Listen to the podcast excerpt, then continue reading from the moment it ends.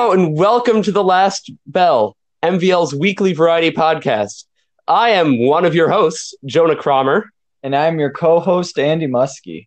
And this week we are joined by an alumnus of MVL, Peter Smith, from the class of 2020. Peter, how are you today? I'm doing very well. How are you, Jonah? I am doing well as well. Peter, I understand that you are currently quarantined, as is...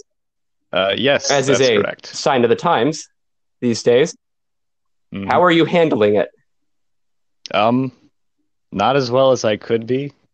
You know, it's I haven't really. So my entire dorm was quarantined, and they said everybody who can go home should go home. So I am in my room right now. I haven't really unpacked most of my college stuff, which is a problem because I'm supposed to be reading a history assignment that's due on Tuesday. I have not started, and it's 260 pages. So that's okay. I give a speech tomorrow, and it's not written yet. All right. That's what I like to hear. Well, looks like the more things change, the more things stay the same. Well, let's start out with our first official segment, Last Week's This Week Today, where we go over what has happened recently. Andy, what do we have?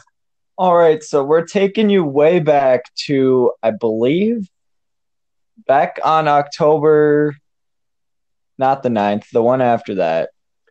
It was 2 weeks ago about 2 weeks ago. Yeah, we learned that due to positive cases of the virus, the girls' soccer team sadly had to stop their season and have to quarantine. They forfeited their playoff game.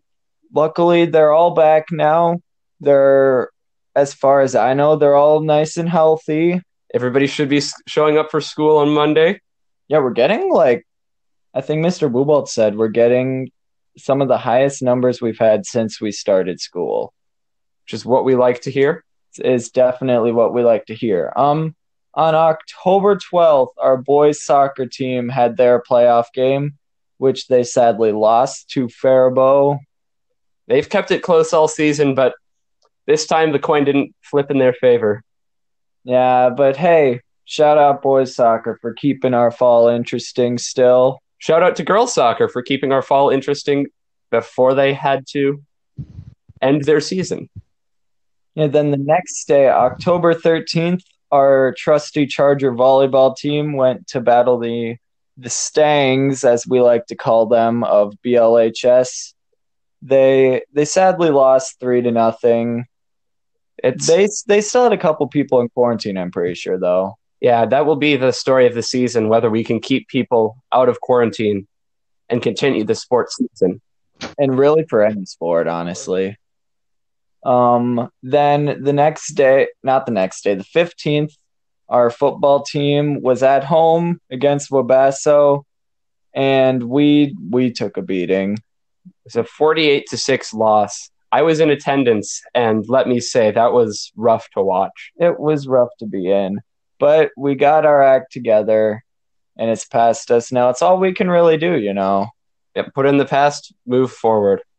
Then on the 20th, our volleyball team went to Sleepy Eye St. Mary's. Once again, lost 3-0. Hopefully they can start to turn something around. St. Mary's always has a strong team. St. Mary's, they're usually pretty good still.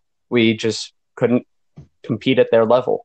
Yeah, and then on the 22nd, our volleyball team went to Cedar Mountain and sadly lost in 4 there, but I know we're dealing with quarantining and injuries and all that.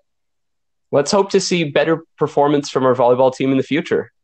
Just give them your support no matter what, too. Yes. Like coming from a member of the 0-10 Charger football team of 2017, we just need to give them support. It'll make them feel better.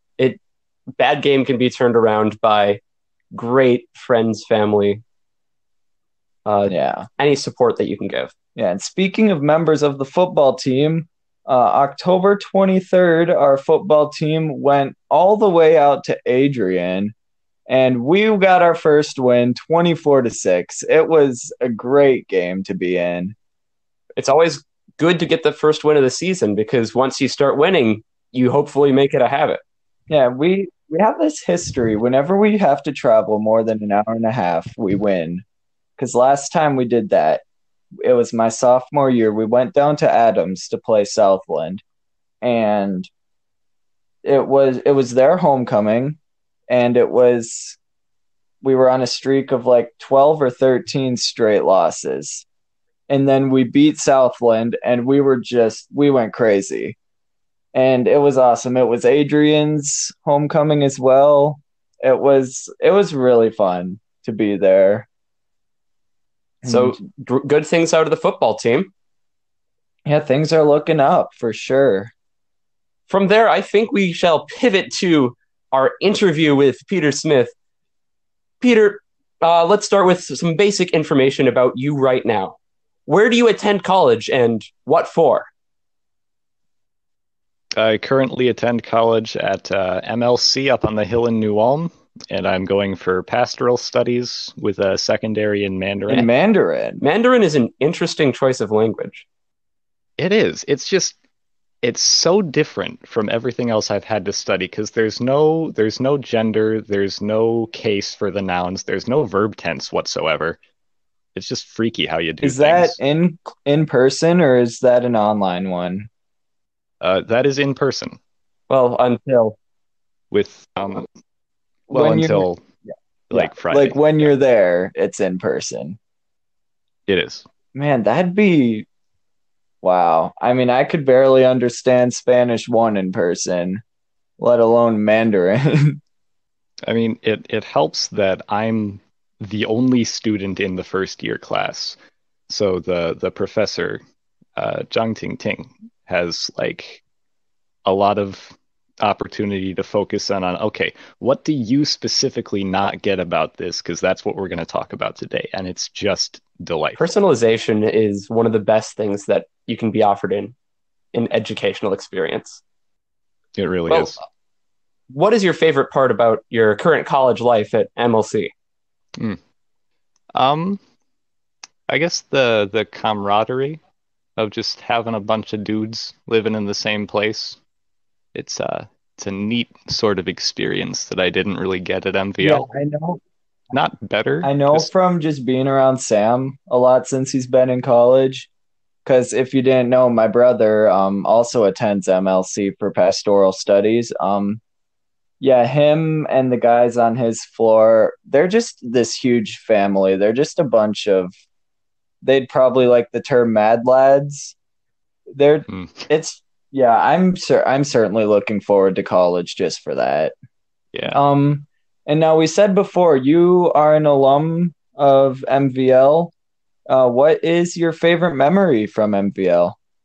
Ooh, that's a tough one. There are a lot of good things to choose from. Discounting history tour, because I don't think that counts, I would say my favorite thing that happened at MVL was Andy's brother Sam and I and a couple of other people. We got together during the basketball season and invented a card game that's basically a combination of poker and blackjack. We called it Joker Jack. And just playing that during the basketball season was really a blast. And I also shout out to Nick Pleiss, who had an integral part in the invention of Joker Jack. That was Nick Pleiss. What a legend! Yeah. And on the note of MVL, what was your favorite class you've ever taken at MVL? Favorite class that I've taken, a cappella choir with Mr. Hermanson. Amen easily. To that. Mm-hmm. Every single time that we bring this up, I have to say obligatorily, desktop was great. I know that you were in desktop. Did you also enjoy the experience? I mean, yeah, it was okay. But it has nothing on the Sussex Carol, though. Oh, yeah. Oh, guys, we're singing the Sussex Carol at MLC. Yeah, that's a win. A version that we've done or a brand new one? Well, it's a new version, but it's the same text. And, it's the Sussex Carol. Yeah, this is, type. I believe, the first year since I've been in a cappella choir where we A, don't sing a Sussex Carol, and B, don't sing a Matthew Culleton piece. Oh, you don't even have Matthew Culleton? We're not doing a Matthew Culleton piece this year. It's saddening. That's like my favorite part of the Christmas program. He writes great stuff, honestly. For all of you that don't know, Matthew Culleton, a choral music composer who lives in the Twin Cities, he directs a group called The Singers, and he writes some great stuff. He knows Mr. Hermanson. When I was a freshman, Peter, were you in choir when he came down? How was that experience? Oh, that was something else, you know. To just like, nothing against Mr. Hermanson, but to just have a professional, even and he was the composer of that piece too. Yeah, so he knew exactly like what it was supposed to sound like. And last year the a cappella choir went to St. Michael Albertville High School to watch a Voces 8 concert, and I remember having him there too, just critiquing us because we sang some stuff for him. That was really fun. Yeah. Matthew Culleton's really developed a great relationship with Mr. Hermanson and, by extension, MVL. Yeah. So we're going to move away from your background, your academic experience, because, again, we're interviewing a person, not just an MVL experience. So, if you were to have any superpower at all, what would it be? Oof. That's a very broad question, but this is the kind of things that I think about when I'm alone and I don't have anything else to think about. So, one that's applicable, I suppose. And after untold hours of deliberation, I have developed a distinct fondness, I think, for the ability to, like, invade people's dreams and just communicate with them through that. Just the idea of that as a power. What? That sounds like psychological warfare. Oh, it is. Most certainly. You also have the possibility to make them just so happy. Like, there's this. Yeah, it's a very versatile tool, and also it's a communication option. And communication, that's how we get things done. That's how we win wars. That's how we make peace. That's how progress is made. And this is a very intimate form of that, I feel. So as a superpower, it's very useful. If you're communicating to people through their dreams, I feel like people will be super vulnerable at that point. Yeah, exactly. You can either make their lives a living nightmare, dreading the hours where they finally have to close their eyelids, or you can just proselytize, be like, "Hey, have you heard about Jesus?" Like, what are you doing in my dream? You reckon that's how that happened? That's how that happened in the Old Testament days? Like, you just need to go up to someone and be like, "Interpret this dream I had. This dude just came and talked to me. I don't even have to be Daniel to figure that one out." Or like how Joseph had that dream and God's like, Mary, she's not having an affair, you know, like, yeah, this chick's all right. Like, yeah. I've never really understood how scary that would actually be, to just have God speak directly to you through a dream. Or an angel, because angels are terrifying. Yeah, oh, yeah. Like, every time you hear of an angel appearing in the Bible, it's always the people were terrified. And the angels are like, "Don't be scared. You silly goose, it's just me." Yeah. If any of you listening have not read the first chapter of Ezekiel, or I believe it's the 6th chapter of Isaiah, do so. Because the angel descriptions in both of those are there's something else. Yeah, we think of angels as like, oh, it's just a human with wings, but also you can like poke your hand through him. But no, angels are terrifying. They've been in the presence of God, and they're reflecting his radiance onto you. There's no way you are going to continue looking at that thing, because you're a sinful human, and you can't even stand up to the reflection of God. Exactly. Now, obviously, it'll be a different experience in heaven, because, like, we wouldn't be scared of the angels in heaven, right? Right, because we'll also be holy in heaven. We'll be reflections of the radiance of God. That's a good way of putting it. And on The flip side of the coin, apart from invading dreams, what is the worst superpower? Ooh, okay. So worst can be defined in a couple of different ways. And I would say from a narrative standpoint, like if you're writing a comic or something, the worst superpower is going to be the one that's the least compelling from a story perspective. So like omnipotence or just generic super strength, fly around, do anything, that kind of thing. Because it's not compelling. But then if I were picking a superpower for myself, then just something absolutely useless, like, I don't know, the ability to tell exactly what something is from a chemical perspective, but only after you've eaten it. Or the ability to cut a cake into precisely 7 pieces. Yes. Although, are they precisely equal 7 equal pieces? Precisely. It's a cool party trick, but it's not going to win you any wars or win you converts. Well, think about it, though. Yeah. Like, you go into war against some random enemy. I don't want to pick a certain group. And just... The ocean. Yeah, you're in a war with the ocean. And then... Okay, Caligula. And then King Neptune comes out of the water and he's just like, what do you have for me to fear? And then you just come up with your cake in 7 equal pieces. He'll just be shook. He'll just give you the war at that point. Absolutely. Or like, say you're a French noble under Louis the 16th, and Robespierre starts chopping heads off. You have exactly 7 angry peasants come up to you when you're sitting down to eat your cake, and you do that, and you send them all. Happens every day to me, man.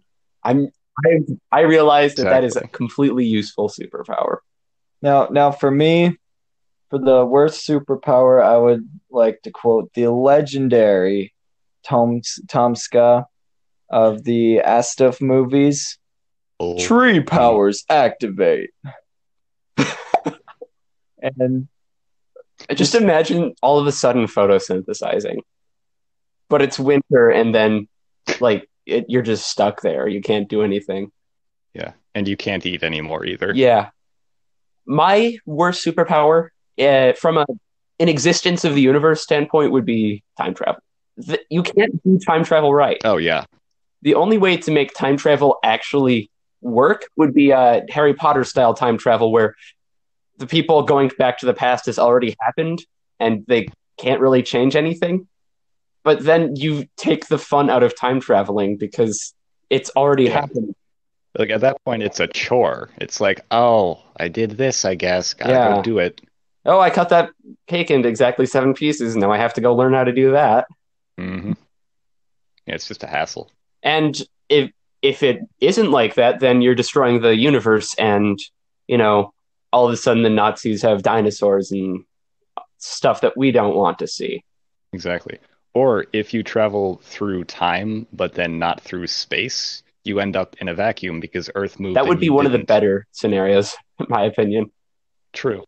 Still, there's just too many things that could go wrong. So fiddly.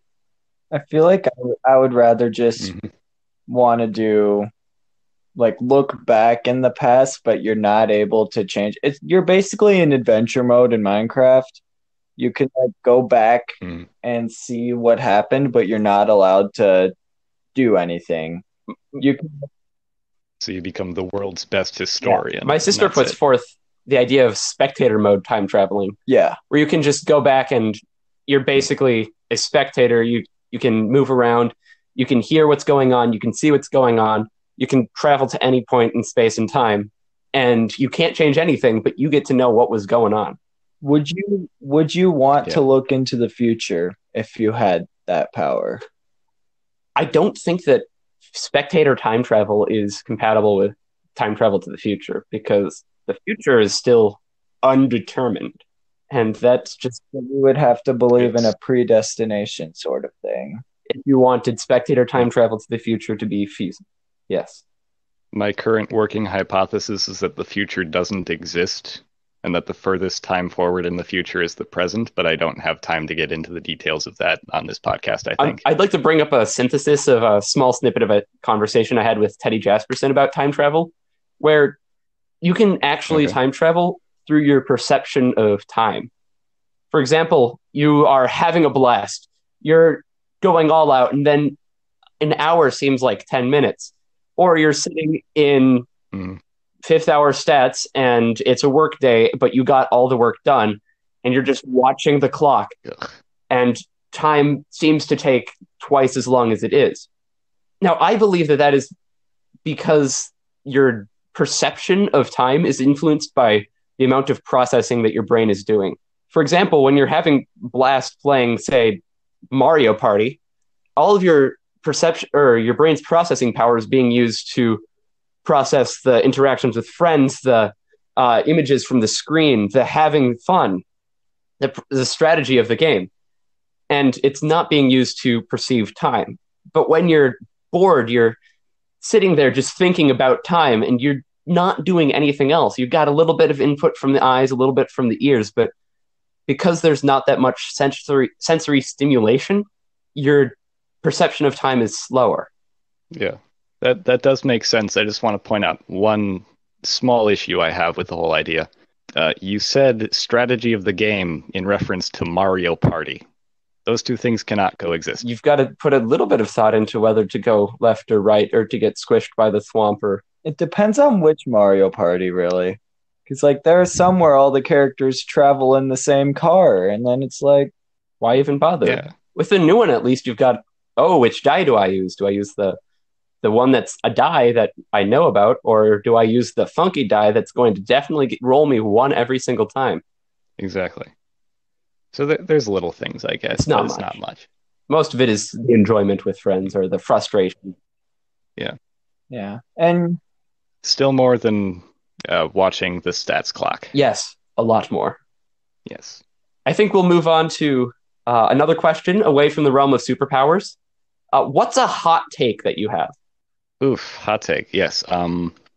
So, you know the word lol, LOL? Yes. Yeah. I think that using it in a textual format is grammatically correct, and that there's precedent for it in other languages. That's like you hear all these old people all the time talking about, oh, the grammar is so bad with the texting and the LOLs. I think that's a direct quote from a progressive commercial, actually.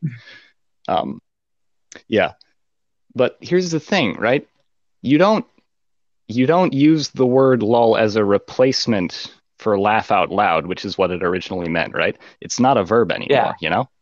You just stick it at the end of sentences when you want to express, like, levity or, like, maybe slight sarcasm. That might be the wrong word for it, but you know what I'm talking about, yeah? Use it in place of the laugh emoji, really. Yeah, that's the main thing. And so, linguistically, we call that a particle.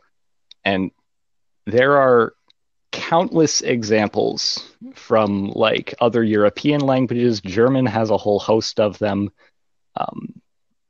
Lots of East Asian languages have particles.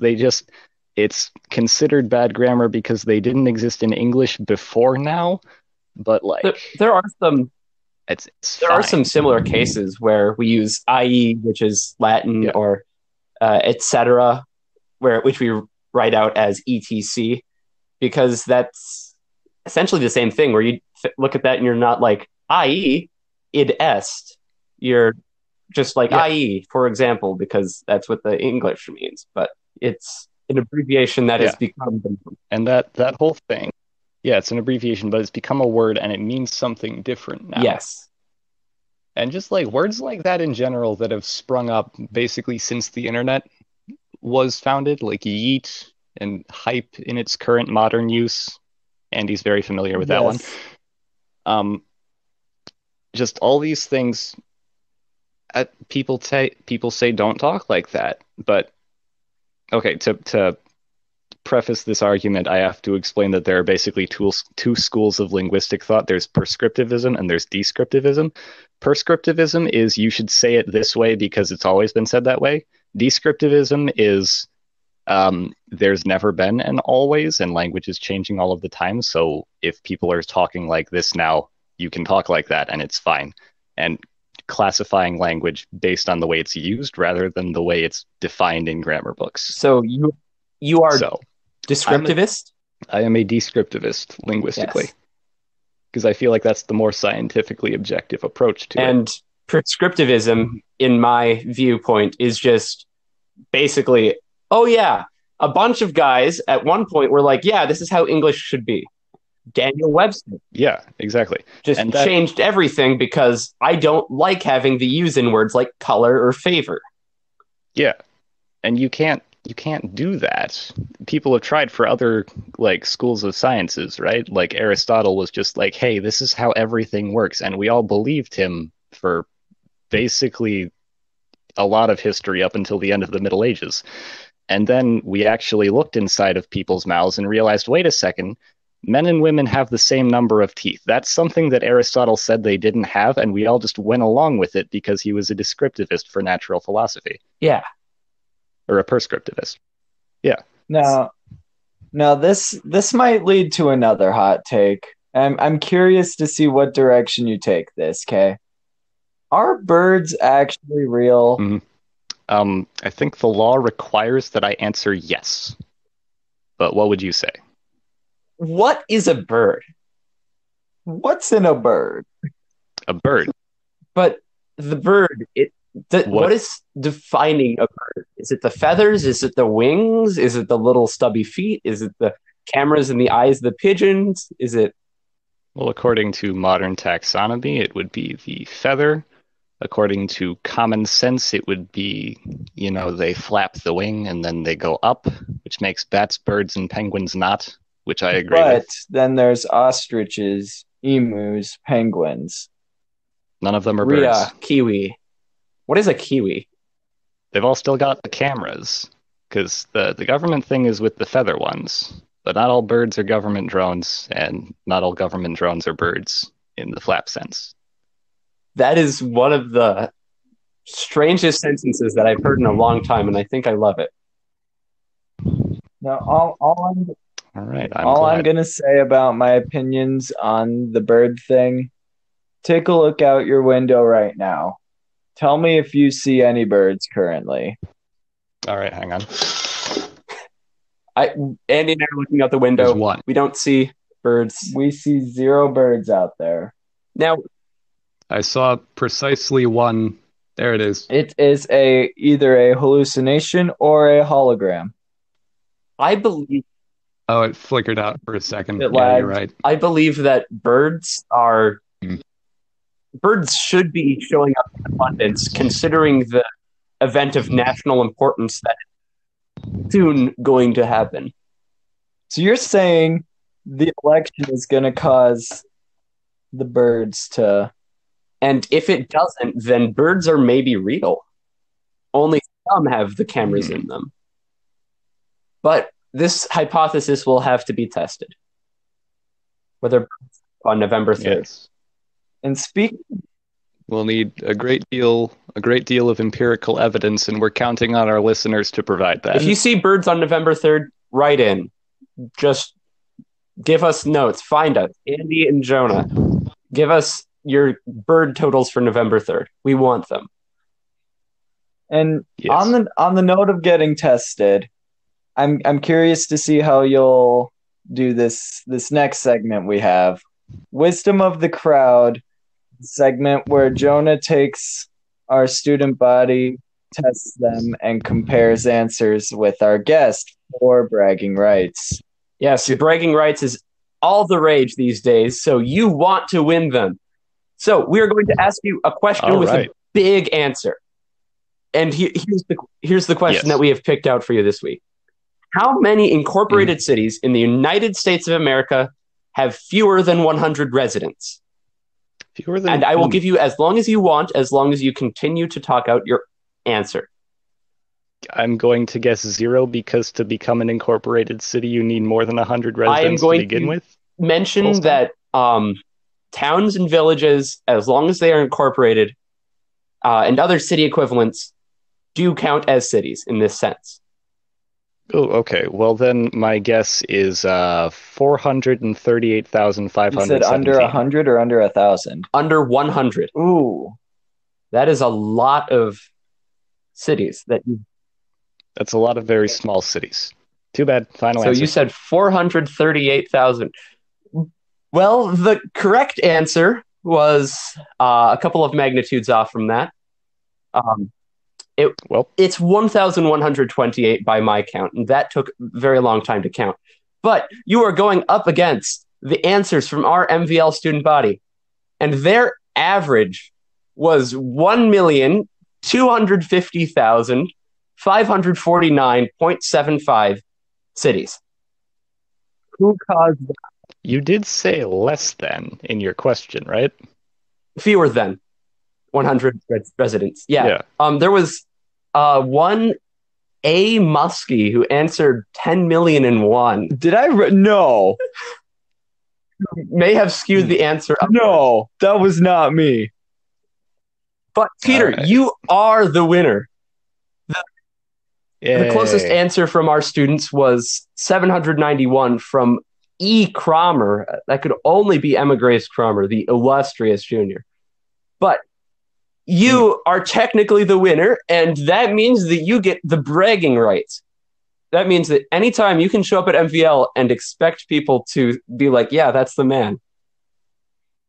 However, do not bring your bragging rights around Caleb Karlovsky, as he is still the champion of wisdom of the crowd, as he had an amazing answer a couple weeks ago. He was 7 off with an answer of 3,000. Oh, truly tremendous performance. Good. But this week we are here to honor your performance. Thank you for your participation. You're very welcome, and gentlemen.